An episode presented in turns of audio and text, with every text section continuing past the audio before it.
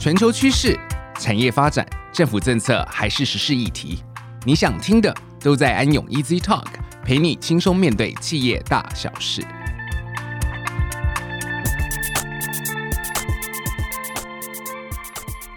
各位听众，大家好，欢迎来到安永 Easy Talk，我是安永企业咨询总经理黄昶勋 John 黄。今天很开心邀请到 Connexus 专业服务协理萧军强 Richard。Richard 过去二十几年都在协助客户进行供应链的数位转型，并且导入业界顶尖的供应链解决方案。他除了历经台湾、中国大陆的供应链转型外，他也负责亚太区的专业服务。欢迎 Richard。哎，大家好，我是 Richard。Richard，和我们一起来谈谈，当企业在面临亚洲疫情、郑州水灾啊、南非港口网工啊这种一连串供应链异常的状况，越来越变成了一个新常态。那我们供应链呢，怎么来以攻为守？然后怎么样利用敏捷的供应链来提高企业韧性，来应应这一串的冲击？那在这一波一波的冲击啊，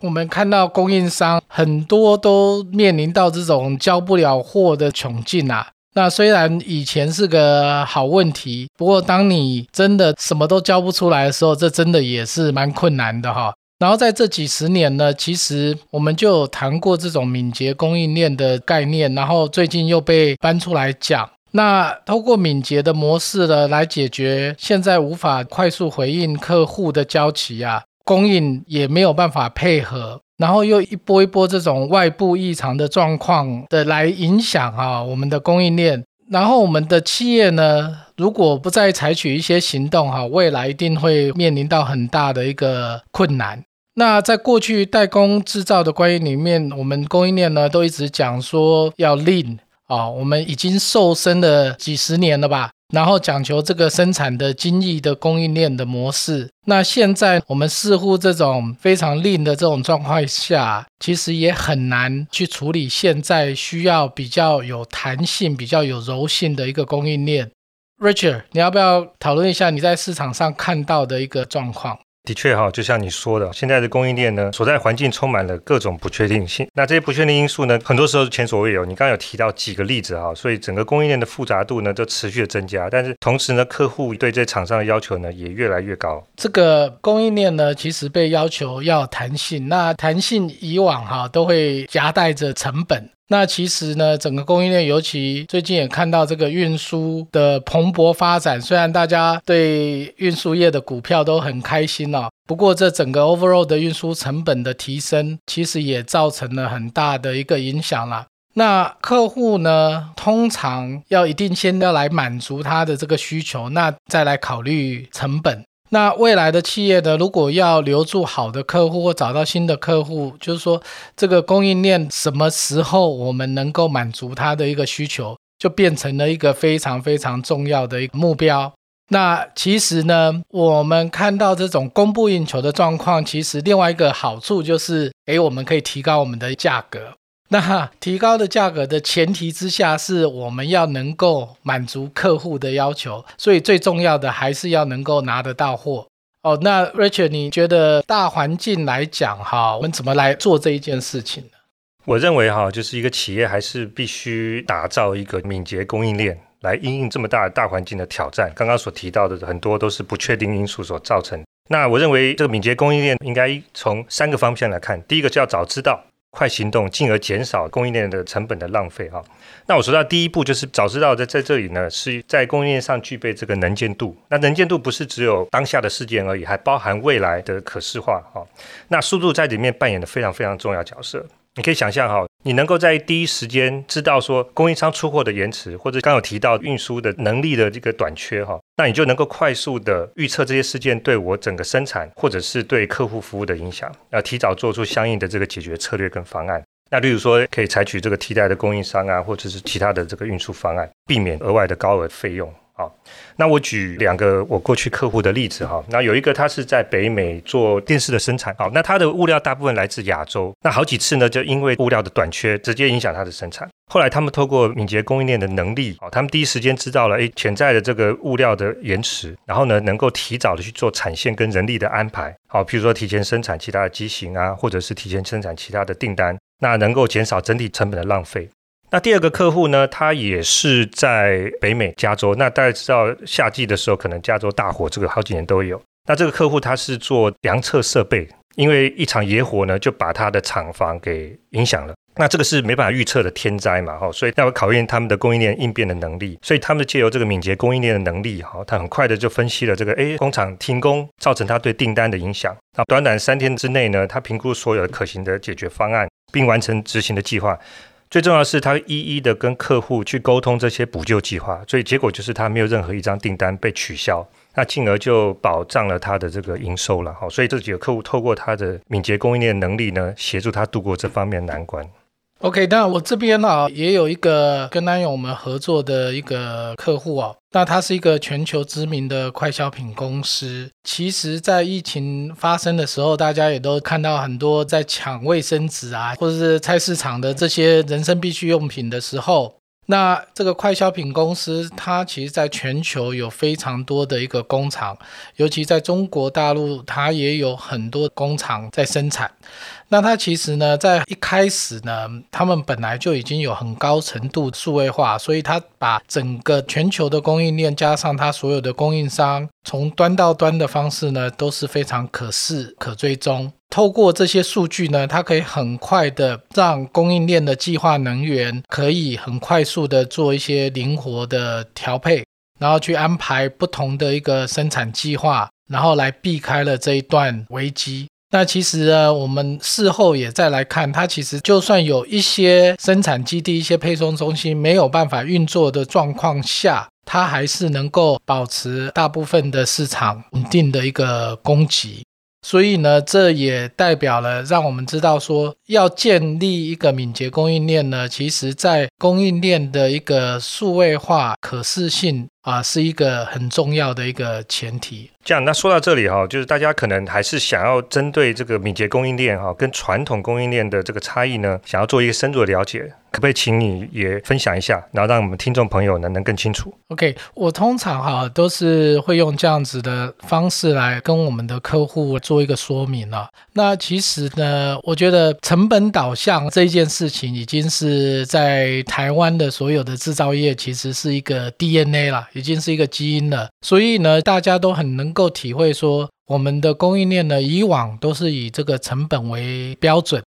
然后呢。敏捷的供应链呢，通常我们现在在讲所谓敏捷的部分，就是要以客户的服务为面向，并不是说台湾的制造业不以客户的服务为为目标。其实我们更重要，尤其客户在刚开始的时候，都是会要求来看我们的一个成本，我们的主要的竞争力都是以成本来赢得客户的青睐。不过呢，在这个同时呢，也逼迫我们的供应链是一个非常精实，所以也缺乏了一些弹性。那弹性敏捷供应链，我们最主要讲的就是要以满足客户为主，然后怎么样用客户的满意度来度量，然后透过这样子的一个差异化呢，甚至可以取到更好的一个价格。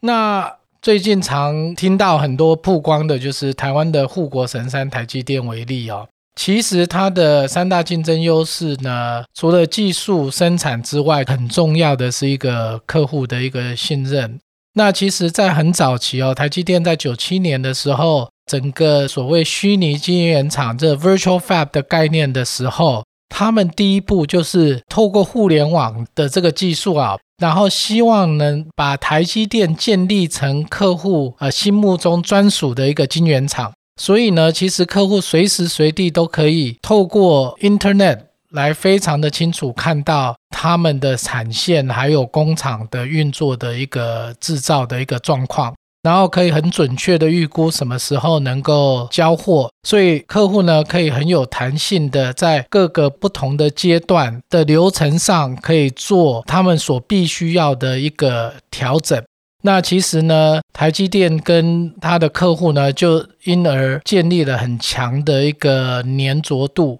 然后他们透过这个互作啊，collaboration，就更能加速客户的产品的上市的这个时效性，就是我们常在讲的 time to market。所以这个敏捷的概念呢，其实不只只能应用在这个晶圆代工上，其实呢，这应该能够到延伸到所有的台湾的这种以制造做服务的这种产业，来渐渐改成一个制造服务的一个产业。呃，的确哈，就是我认为啊，就新一代的这个敏捷供应链呢，也是要以客户为中心啊。那我所看到的，就客户哈，他的供应链是比较传统的，他对客户，他不是说不希望对客户有差别的待遇，但是呢，因为各种局限性的影响，他对客户仅仅提供单一模式的这个服务。好，那有限的这个企业资源的范围内呢，就没有办法对客户做出这个更满意的这个服务。那我认为哈，就是以客户导向的供应链呢，必须在有限资源范围内，对客户呢做到差异化的服务。好，那这差异化呢，是其实包含几件事情啊，包含你对客户啊、对市场啊、对产品呢做出这个细分的划分，哪些是企业策略上的发展方向，哪些是企业核心的业务啊，哪些是我这个利润的来源等等，同时能够很快速有效分配的这个企业有限的这些资源，哈，那打破这个我们称之为 one size fits all 的这个 approach。那这里重点是叫做快速，而且是差别待遇。好，那我往往跟客户说，你对你的客户要做这个差别待遇。那整体呢，能够在客户满意度、企业的经营指标中间达到最好的一个平衡。那像你刚刚提到我们的护国神山的台积电，那我延续这个例子啊，那以台积电它的例子来讲，它产能是有限的。那现在半导体的需求非常非常多哈，那这么多客户，他怎么做一个有效的这个产能的分配啊？透过这个产销协同的计划呢，他考虑客户的分级。产能这个限制，同时企业的目标，做出这个最好的平衡，啊，有效的执行。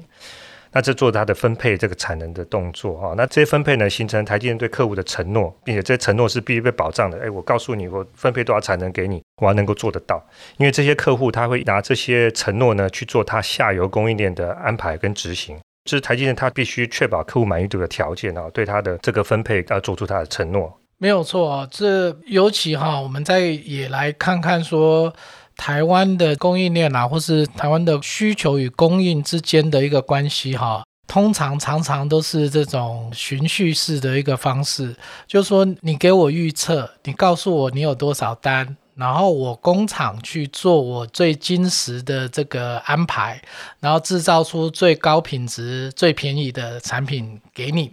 那。尤其哈，在渐渐的这个需求的变动剧增的状况下，其实这种快速反应的这件事情呢，就变成更加的一个重要。那其实呢，我们现在也在倡议的，就是说，也在跟我们的产业啊、客户伙伴讨论的，就是说，我们是不是渐渐真的能够去走到一个所谓这种啊，以前也都有在讲这种拉式。就是让我们的销售啊，也有对啊我们的供应链有更好的一个可视度跟一个能力。然后并不是说，呃，所谓供应链计划啊，这些生产都是由所谓我们的供应链部门来做所有的这一些安排。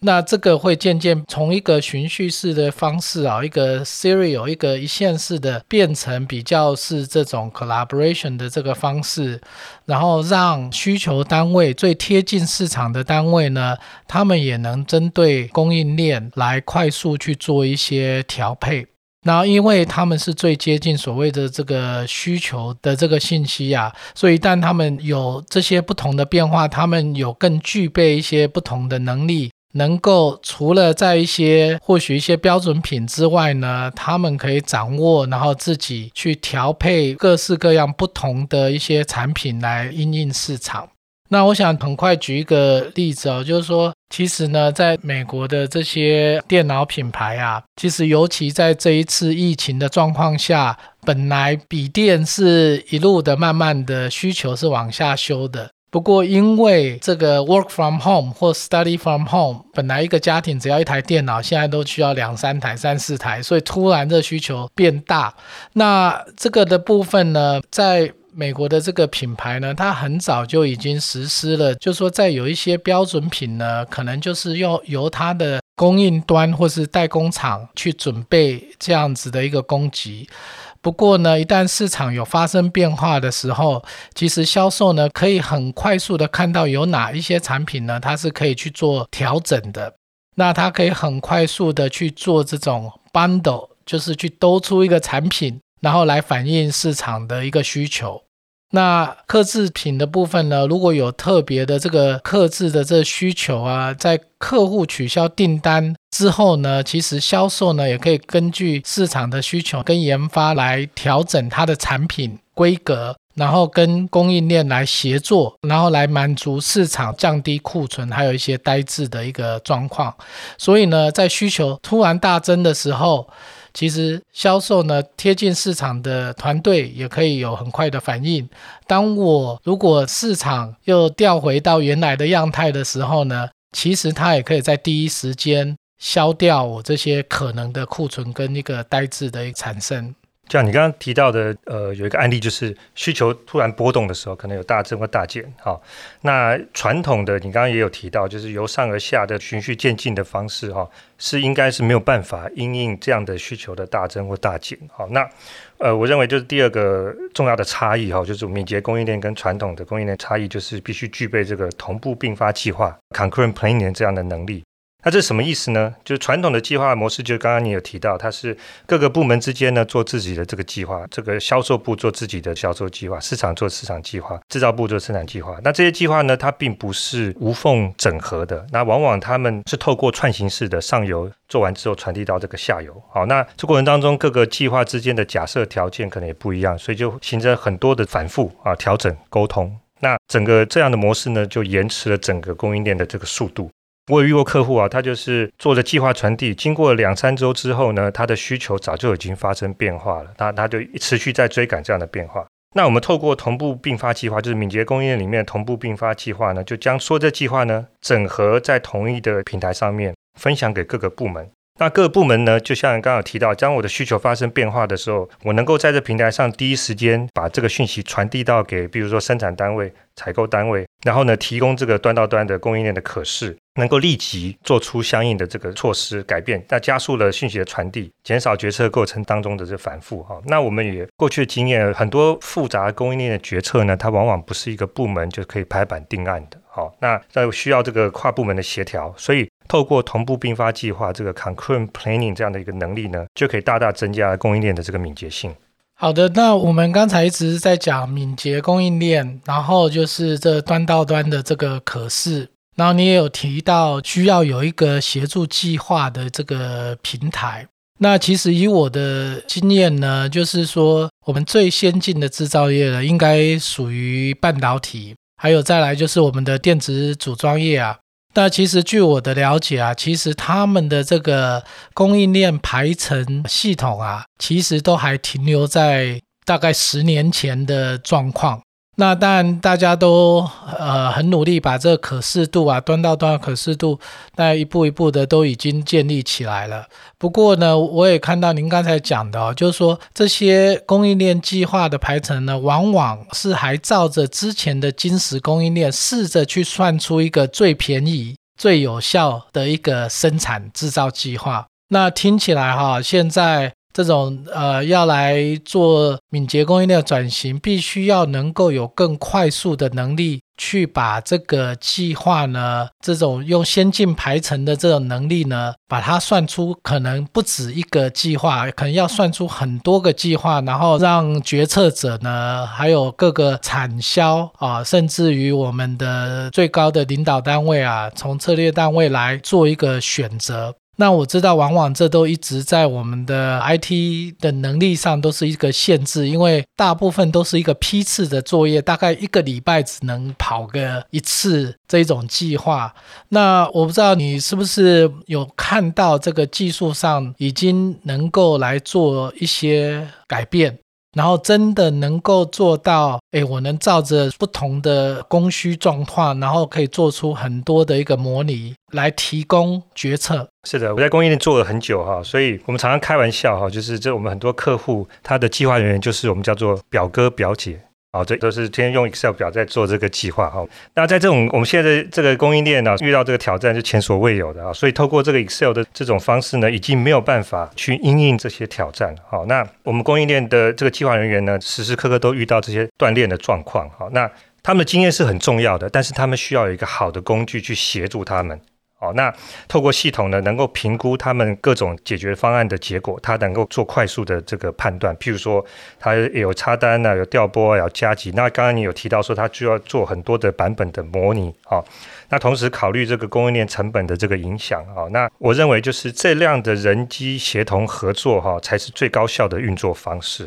啊、哦。那敏捷供应链呢，就必须具备这个快速模拟跟分析的能力。那以前传统你有提到很多我们在业界的这些客户啊，制造企业呢，他们还是用传统这种黑盒子啊、批次型的这种计划模式，它已经没办法应应市场的需求了哈。取而代之的呢，就新的技术是在于我的这个系统要能够实时在线，always on，能够快速提供模拟的计划模式啊，配合刚刚讲同步并发计划，配合我们计划人员的这个自己本身的经验，才能够打造这个敏捷供应链的运作体系啊。那过去的经验来看啊，其实这样的打造这个敏捷供应链的这个模式啊，运作体系啊，不需要大张旗鼓的这个破坏性的数位转型专案啊，其实可以搭建它现有的这个架构上面，导入这个叫做数位分身决策支持的平台来实现这个敏捷供应链的运作体系。说到这里哦，大家可能也很想知道供应链转型呢，应该如何来进行啊？那其实我的建议啊，会是这样子。第一个呢，就是也趁现在这个机会呢，更了解一下我们目前的这个供应链的一个能力。然后规划未来供应链的一个蓝图。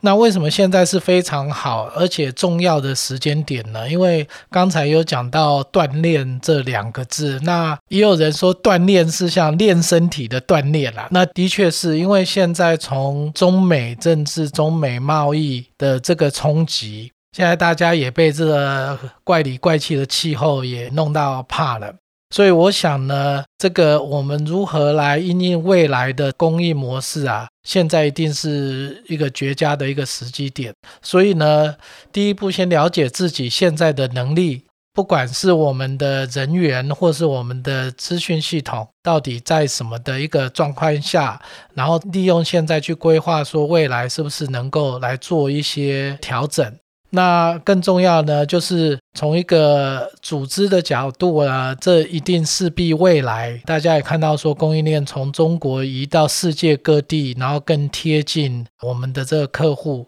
所以从这个组织的变革啊，其实也是一个非常重要的议题。那我们其实就会建议说，先有一个蓝图，一个计划，然后。也照着这个计划呢，局部的一步一步快速来找到一些题目来做一些改变。所以，其实，在做转型的过程呢，我们也是建议一种用一个敏捷的方式来做，而不是做一个非常完善的这种五年计划，然后再执行。这我现在在业界里面看到，已经也越来越少用这一种模式来进行了。对，是的，呃，我我也看观察到哈，这个供应链的转型还是就是要采取这种敏捷的实施方法哦，能够很快速的打造一个平台，然后能够上一个台阶，进行下一个阶段的优化。哈，那你有提到就是做敏捷供应链转型的第一步要打造这个蓝图啊。那这里的蓝图呢，我的想法是说，其实也刚刚有提到的几个关键的考虑点哈。第一个当然是能够考虑供应链的分层结构哈，分层分级，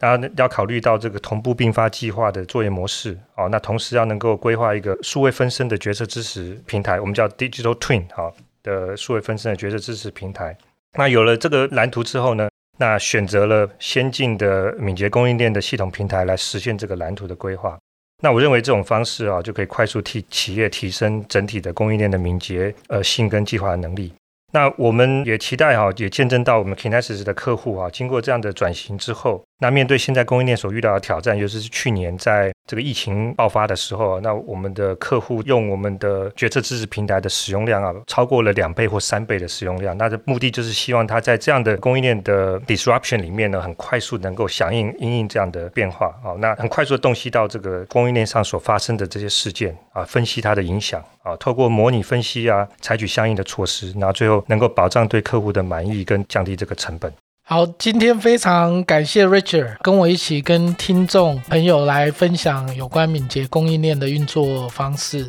然后也谢谢各位听众朋友今天的收听，安永 Easy Talk，我们下周四再见喽，再见。